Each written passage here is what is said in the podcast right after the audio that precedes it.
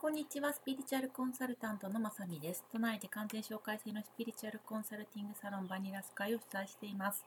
2009年スタートなので今年で11年目になります。新たな10年目の取り組みとしてポッドキャストを始めました。日常に役立つここだけのスピリチュアルのお話ができたらと思っております。ブログでもスピリチュアルセッションでの話や受け取ったメッセージをシェアしているので、よかったら合わせて読んでみてくださいね。えー、ポッドキャストの聞き方なんですけれども、えーとですね、ポッドキャストのアプリ、iPhone の方とかだともともと入ってると思います。もしくは Spotify。Spotify もパソコンからでも、えー、携帯のアプリからでも、どちらからでも使えると聞けると思うんですけれども、こちらでですね、漢字のまさみで検索してもらうと私の番組が出ると思います。できれば私のホームページからでもいいんですけれども、アプリから聞いてもらった方がスムーズに聞けたりとか他のアプリを見ながら聞けたり連続で聞けたりすると思うでおすすめです。えー、まだポッドキャストのこといろいろ分かってないんですけれどももう少し皆さんに聞きやすいような、えーえー、録音の仕方とかアプリとかないかなって今調べてます。あと私自身もちょっと今だとですねあのどれぐらいの方が聞いてくださっていてどの回がえー、皆さんに反響があったとか全然正直わからない状態なのでもう少しそういうアクセスとかがですね分かるような、え、形でお届けするしたいなと思って今いろいろ探しています。なのでもしかするとですねちょっと携帯を変えてまたあの音楽音声番組を配信する可能性もありますんでちょっとその時はご不便をおかけしますがあのご了承ください。はい。では今日はえっ、ー、と、スピリチュアル、日常に役立つ小ネタ集みたいなのをやろうかなと思います。引き続き、話す内容だけ、テーマだけ決めて、今日は文字起こしせずに話しますので、えーととか、あーととか、ちょっと増えちゃうかもしれないです。すみません。でですね、今日は土地の話しようかなと思います。私は土地を見るのが多分一番得意なんですけれども、メニューでは土地を拝見することをお断りしています。なぜだというと、死んじゃうから、もう死に死にそうになるからです。一番体への負担がありますし、あとすごく精神的負担も結構あるんですよね。その割に本当にこれ役に立ってるのかなという運気みたいな話になってきちゃうから、あのそれやるぐらいだったら人生のご自身の癖の手放しとかあのご自身がねハマってしまっている幻想を解いたりとか才能を発揮するっていうところにエネルギーを使いたいなっていうのがあるのでお断りしています。ただあまあで何がそんなにしんどいのってよく聞かれるんですけどまず、えーと、土地自体ってずっと昔からあるわけじゃないですか。なのでその古いずっと溜まってるエネルギーをとにかく体で読むのでまず体がしんどいんですよね。それからえっと1人で住む人だったら別にいいんですけど家族で住むは家族全員分と土地の相性とかっていうのを私の場合は割と体でどうしても読んじゃうからあのそれがすごくしんどいのとあとはえっ、ー、と絶対的に100%みんなにとっていいってないんですよね。特に生まれた落ちた時の家族自分で作った家族ではなくて生まれ落ちた家族とかっていうのはテーマが結構違ったりすることもありますから全然ですね親と子と種類が違うっていうあの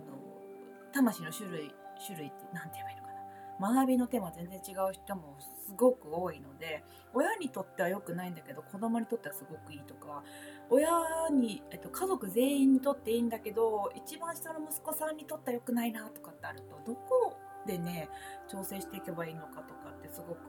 難しいですしあと,、えーと、ずっとめちゃくちゃいいっていうこともなくて人って必ずですね波がありますから攻めた方がいい時守った方がいい時っていう時に攻めた時攻めた方がいい時にはこの土地いいんだけど守った方がいい時にはちょっと気が強いなとかあるのでベスずっとずっと100%いいってないのでそういうことをやり始めるとですねキリがないんですよね。なのでであとあの風水とかでこうインテリアするとかあるじゃないですかあれ多分1回やったらいいってもんでもないと思うんですよね。あの私風水別に勉強してないので風水が気を読んでるとするならば見てるもの一緒だと思うのでそれで見ると多分その方誰をメインに据えるかには違うよって違うだろうしその土地の特徴によっては違ってくるだろうしあのその年によっても全然違ってくると思いますなのでこれやっときゃ OK っていうのもあんまりないのかなと思います。で私のクライアントさんでですね毎月、まあ、毎年かシンガポールから風水の先生を呼んで家のインテリア全部決めるっていう人がいらっしゃって毎毎年2300万払ってるっていう話をしてたんですけどでも真剣にやったらそれぐらいになるだろうなと思います。あ私はあの全然そんなやってませんけど。それぐらい多分しんどいだろうなって。私はそれぐらいもらってもやりたくないと思います。やりたくない全然やりたくない。なって思います。でもっと言うとまあそんなにあのそこではなくて最低限のところさえ押さえておけば本人の波動さえ高めておけば大丈夫なんじゃないかなともうよっぽど本当に気が細かい人とかここはダメだろうって場所に住んじゃってなければあの最低限のことだけやればいいと思います。で最低限のことって何かっていうと掃除。きれいに正常にしておく。換気。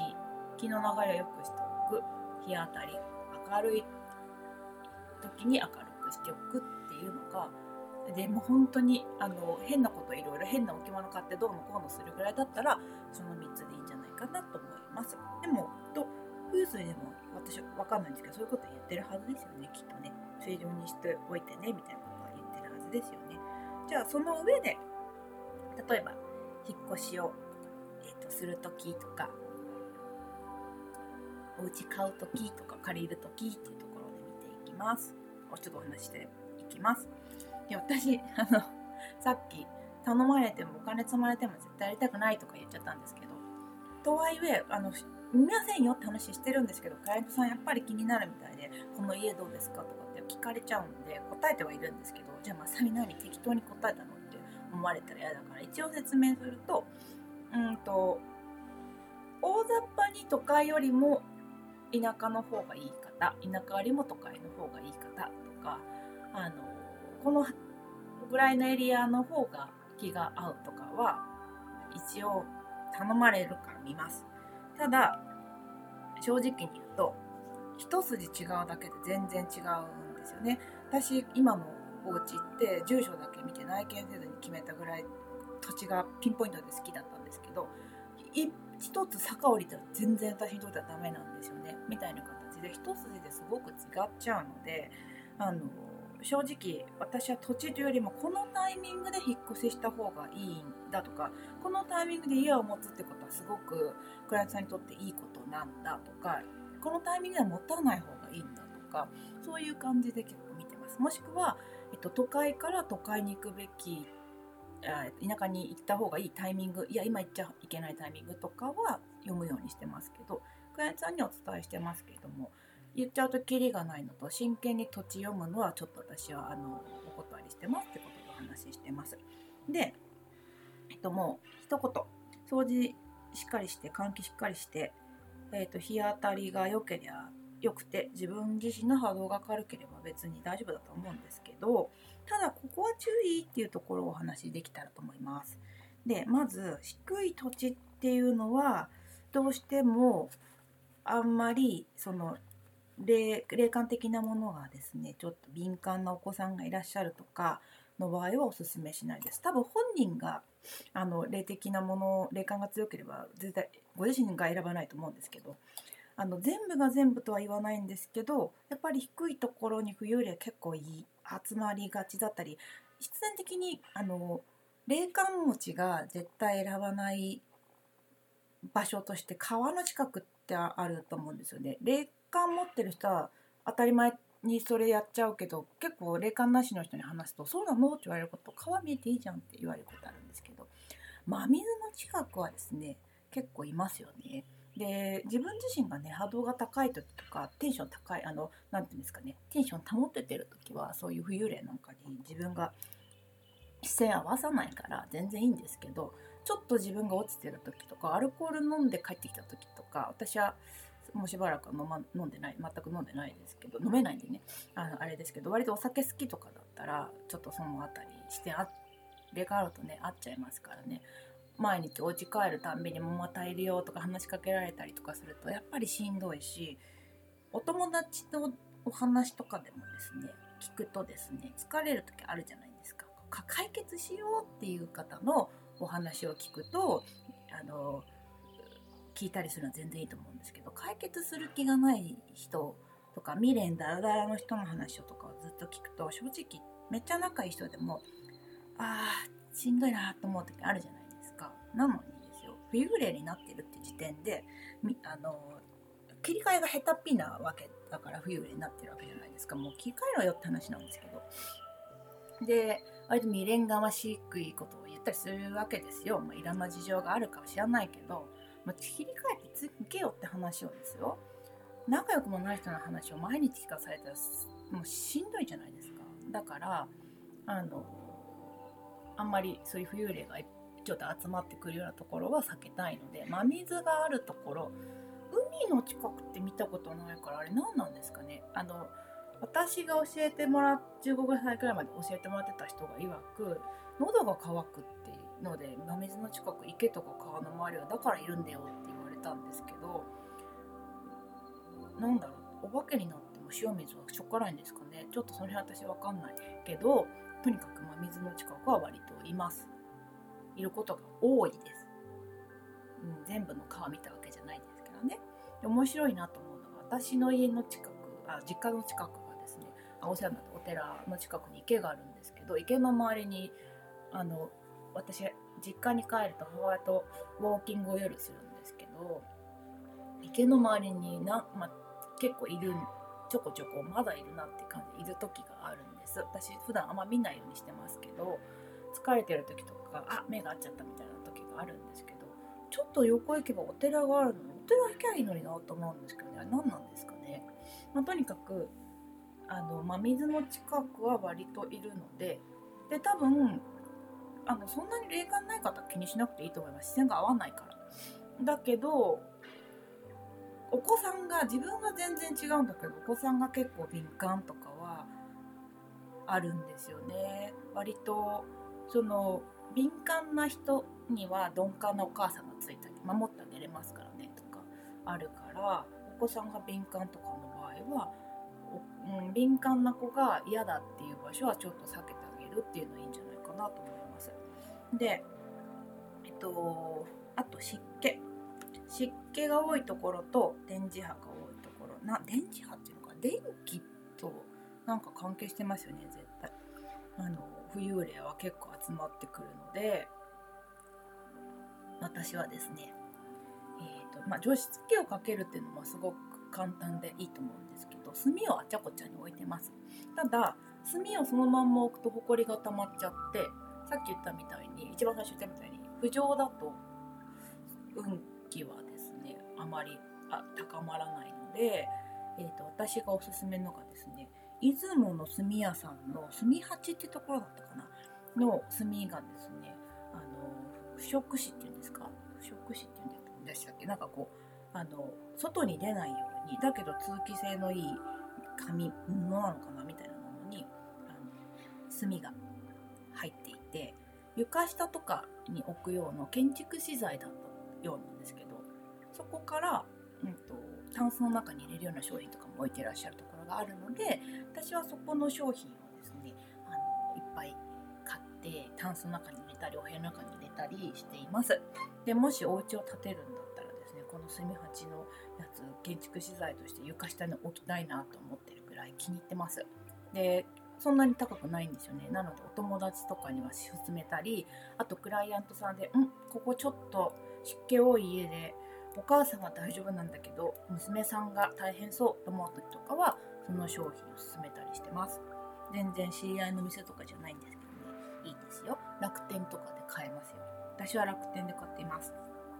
いろんなお店が使ってます。であとはうんとやっぱり日当たりはいい方がいいですよねただ日当たりこれね条件上げていくと高い土地にやっぱりどうしても金額高くなっちゃうんですよね。高台にあって日当たりが良くってとかってなるとそこそこ結構土地が高かったりもともとしちゃうんでそんな全部節約中の一人暮らしのね社会人になりたてとか無理だよってこともあると思うのであの明るくない時はですねあのもう電気明るくするで全然暗いよりはいいですから割と特に玄関とかをですね明るくしておくとかはすごくおすすめです。でえっと私は結構敏感な方なのでそういうのを気にするんですが気にならない人は全然ならないのでそういう方は別にそんなに神経質にならなくていいと思いますが家族の中で誰かしら神経質であるというがほとんどだと思うのであの一番神経質な人に合わせてあげると特に子供とかだとですね防御もできないからお子さんで割と神経質だったらその子がいいという場所を選んであげるのがいいんじゃないかなと思います。でですね私は自分で住むようになってからは相当それで選ぶのでだいぶ楽になったんですけど実を言うと実家が相当土地良くないんですよね。おじいちゃんがからの土地なんですけどなのでおじいちゃんには悪いんですけどちょっとですね道路よりぐっと一段下がってる土地で梅ってこう高高くはしてるんですけど土地がちょっと低いんですよね。で結構湿気が多いのと玄関が暗いんですよねだから私実家に帰ると本当に熟睡できなくてうちのお母さんには消えられてるんですけどまさみが帰ってくるとこの家が悪いみたいに言われるもう嫌になるわみたいなこと言われるんですけれども なんでいろいろやってるんですがであのねじゃあ引っ越せばいいじゃんって引っ越せたら引っ越すよみたいな話なのでなかなかねそのお金的なものもある方もいらっしゃるだろうし先祖からの土地だから捨てられないっていうことでいろんな事情あるじゃないですか。土地なんてねお洋服とじゃないから買ったり捨てたりするもんじゃないですか。そういう場合はですねうちの場合はですねそのずっとお世話になってたから方から言われたのはここの土地は確かに良くないとしかもですねそのえっ、ー、と家の前がもともと料亭かなんかだったの人の出入りが多かったのでその土地の記憶がざわざわしちゃうからまさみは寝れないんじゃないかみたいなことをついてくれてた方がおっしゃあのお世話になってた女優さんがおっしゃってくださっていろいろやったんですけど一つ南天とかおもととか榊とかをお庭に植えたりとかしましたただ東京ではないと思うんですけど関西とかだと隣のお家から家の境目に何点置いてるけどなんかうち気が悪いですかって言われちゃったりとかしてあ今はすごく仲良しなんで全然大丈夫なんですけどっていうぐらい何点とかってそういうので有名なんですね。あの、トゲ葉っぱがトゲトゲしているようなものクリあのヒイラギみたいなやつとかを置いたりするのもおすすめです。私はおもとはですね引っ越しする時は必ずおもとを先にあの引っ越し新築の場合はまた違うと思うんですけど賃貸とかの場合は前住んでた方の年っていうのはどうやったって残るのでそれをまず最初にですね吸ってもらうっていう意味でどうしても霊感が強い人がに吸っちゃうことになるので私の私と旦那だとですね完璧に旦那も全然そういうの大丈夫な人なので跳ね返すぐらいの人なので私に来ちゃうからあのおもとを先に置いて1週間ぐらい前に置いて吸ってもらってあのっていうことをやっているんですけども、まあ、別の元じゃなくてもいいんですがおすすめは南天榊おもとをお庭に植えるとか、まあ、鉢でもいいのであのあのなんていうですかお家の境目に置くっていうところでも相当違いました。はい、で湿気ですよね。あのあと今から家建てるとなれば土地の成形でちょっと土地道より下がってるんだったら上げれるんだったら上げた方がいいし、はい、っていうのがおすすめです。で、もしゃもしゃにグリーンをすればいいってわけでもどうもなさそうで、うちの母親とかですね、おじいちゃんがに庭が好きでですね、もしゃもしゃにしてるんですけど、うーん、ものによるかなっていう感じと手入れによるかなっていう感じで手入れはすごく今してくれてるのでいいんですけど、えーと、火鉢にですね水を張ってメダカを飼ってたりするんですけどあんまりそれは嬉しくなかったかな。あれ何ですかね？お水喉乾くのかな？本当に。乾くみたいですよ。はい。なのでちょっとまとめるとやっぱり低い土地よりは高い土地の方がいいです。で湿気があんまりたまらないところの方がいいです。それから日当たりっていうのはやっぱりいい方がもちろんいいです。って当たり前の話になっちゃいますけど必然的にそうすると土地の値段は上がってくるのでそんなに出せないよって方もいらっしゃるだろうしいやいやうちは先祖代々の土地だからそんなの売るなんてありえない地方だとね先祖からの土地売るとか結構親戚的にどうだったとかあるじゃないですか。って場合は、えっと、ちょっとこう土地がね道路より低いんだったら整形するとかあとは炭を置くとか除除湿をかけるとかで湿気をとにかく取るようにするとかもう電気の力を借りてでもいいので明るくするか南天榊とかですねあとおもとかを置くことで少し土地の波動を上げるっていうのがおすすめです。で、えっと、川の近くはですね、えー、ちょっと浮遊霊が集まりやすいかなと思うので霊感がきつい子がお家に1人でもいるんだったら避けてあげた方がいいかなと思います。はい、で、えっと、おすすめのグッズみたいなので言うと,、うんと炭の出雲の住八さんかな？の、えっと、建設建築用材みたいなのを床下に置くような炭の袋があるんですけどそれの室内用のグッズがおすすめだったりします。あと,、えーと、掃除掃除はしっかりしてねなんですけど掃除忙しくてできないっていうあの話もやっぱり聞くのでとなるんであれば玄関と玄関っていうのは玄関出入りする部分なので木が。玄関と,、えーとベランダがあるんだったらベランダ。玄関とベランダと水回りですよね。をきれいにする。優先順位的にはそこ。で次優先順位つけるんだったら寝室。木の出入りが寝てる間にしますからね。最低もうめちゃくちゃ忙しくてあの大変。最低の最低限のポイントを教えてってなれば玄関ベランダ水回り次に寝室寝室は物置かない方がいいと思いますけどねかなと思います。であと窓際にちょっと高温のものが鳴る点で風鈴とかあとキラキラサンキャッチャーとかはいいと思います。あと香りを良くしておくっていうのもおすすめすごくあの不浄のものが来なかったり邪気払いにはなるのでお香を炊いたりとかルームフレグランスとか食あのお香は私はずっと炊いてますけどあのすごくいいと思います。でベストって考えるとベストじゃない今の土地っていう風に足りないって見ちゃうとその心配するエネルギーとか気持ちでグッて落ちちゃうから自分にとってのあのより良いっていうのを目指した方がいいんじゃないかなと思います。はい。で、そんな感じかな。ちょっとでもお役に立てたらいいなと思います。で、えー、っと、自分なりの改善を私もいろいろ試しているので、聞いたよとかいいよっていうものがあったらまたシェアさせてください。それでは、えー、っと、今日はこれでおしまいにします。皆さん良い一日をお過ごしください。